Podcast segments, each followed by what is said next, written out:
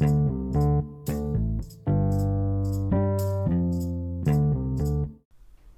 morning, everyone, and welcome to another episode of Tease Talk Time. I'm your host, Teresa Smith, and today's episode will be entitled Public Schools. Well, so far, I've spoken to you about charter schools and private schools. So today, we're going to take a step further and we're going to examine the differences between the public schools, charters, and private. Well, first and foremost, public schools are funded by the government, while private schools are funded via donations. Charter schools also get government funding, and businesses also help to fund charters. So you don't have to pay for public schools. You don't even have to take an admissions test for a public school. Usually, your child is placed in a public school based on their zoning, meaning how close they live to a particular public school. Once your child is admitted, he or she will be taught the state aligned curriculum. There are also free resources for students who need extra help there.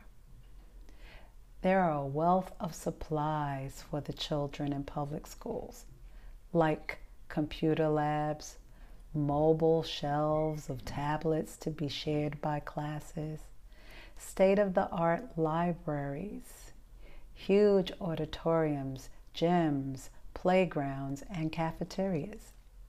There are nurses, psychologists, physical therapists, etc. The list goes on and on. They also have free after school and summer school programs. The government pours funds into these institutions. In fact, most of the children in the inner cities attend these schools because they are tuition free. Many people cannot afford to send their children to private schools, and public schools are an important alternative. Like I've said before, not all public schools are created equally, so do your research. In recent years, many public schools have fallen under scrutiny due to lack of success and scoring low on standardized tests. There also seems to be more students with behavior problems attending these schools and a high turnover rate amongst newer teachers who have not been able to control classrooms filled with students who behave so poorly. Therefore, many parents are flocking to charter schools to escape the public school's hostile environment. You see, in public schools, there are numerous steps or protocols that must be followed before a problem with a student can even begin to be solved. And by the time any major step in solving the problem is reached, it's already too late to resolve the problem. Nevertheless, public schools are an important choice to have since most inner city children attend these schools. Hopefully, they will improve in the near future for the sake of the students and the teachers who are locked into the public school system. Again, there are some public schools that run way better than others, just not the majority of them.